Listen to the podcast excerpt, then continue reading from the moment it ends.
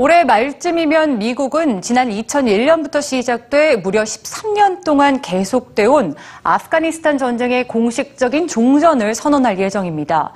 이 전쟁에 참전했던 미국 전직 특수부대 대위 매튜 그리핀은 이제 전투 대신 신발 공장을 세워 아프가니스탄에 도움 주기를 희망하고 있는데요. 평화의 삶을 새롭게 열어가는 그를 뉴스지에서 만나봤습니다. 2003년 24살의 한 청년이 아프가니스탄 전쟁에 자원합니다. 서로에게 총뿌리를 겨누는 일이 지극히 당연한 곳. 청년은 3년 만에 그 전쟁터를 떠납니다. 그로부터 많은 시간이 흘러 이젠 아주 특별한 사업가로 변신한 그와 뉴스지가 마주 앉았습니다. 그는 오늘 우리에게 어떤 이야기를 들려줄까요? And we're a company that believes that businesses and not bullets will make the changes that we need to see in this world.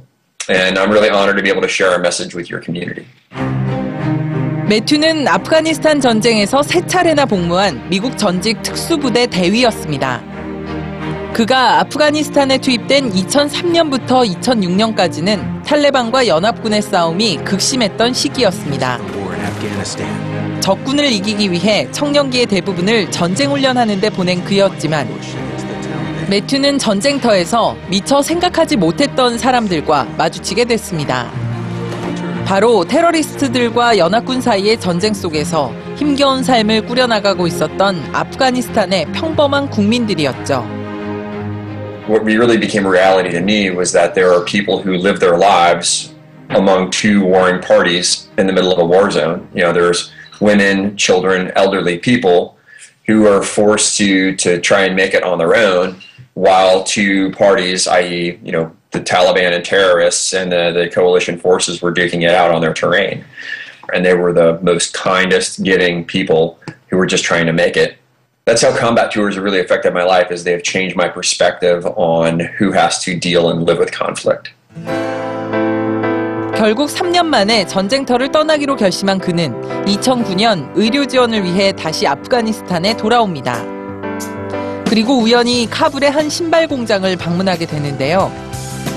그곳에서는 여전히 계속되는 전쟁에 쓰일 군화를 만들어내고 있었습니다.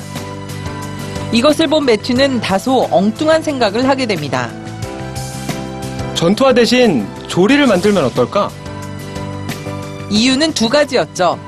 하나는 아프가니스탄 사람들이 조리를 즐겨 신는다는 것과 전쟁이 끝나면 그들이 자생적으로 자기 나라의 경제를 재건할 수 있는 환경을 마련해 주자는 생각이었습니다. 매튜의 조리는 이렇게 탄생했습니다. 총탄으로 장식한 조리. 아프가니스탄 여성들이 만든 스카프. 폭탄으로 만든 팔찌. 이 물건들의 판매 수익은 아프가니스탄 학생들의 교육 지원이나 분쟁 지역의 지뢰를 제거하고 전쟁터의 의료 지원에 쓰이고 있습니다. 매튜는 전쟁이 분쟁을 해결해야 하는 지도자들의 실패를 대변한다고 생각합니다. 이제는 특정한 지도자가 아닌 지역사회와 사업체의 소통이 크고 작은 전쟁을 막을 수 있는 시대로 접어들었다는 건데요. 그는 그러한 소통이 점점 강력해지고 있는 소셜미디어의 힘으로 가능하다고 믿습니다. 그는 마지막으로 종전이 아닌 휴전 상태인 우리에게도 이런 말을 남겼는데요. You know, when it comes down to war and peace, if, if we're using the words us and them, there's going to be war. You know, if you start using the words we, there will be peace, or at least you'll be working toward peace. You know, we're all in this together.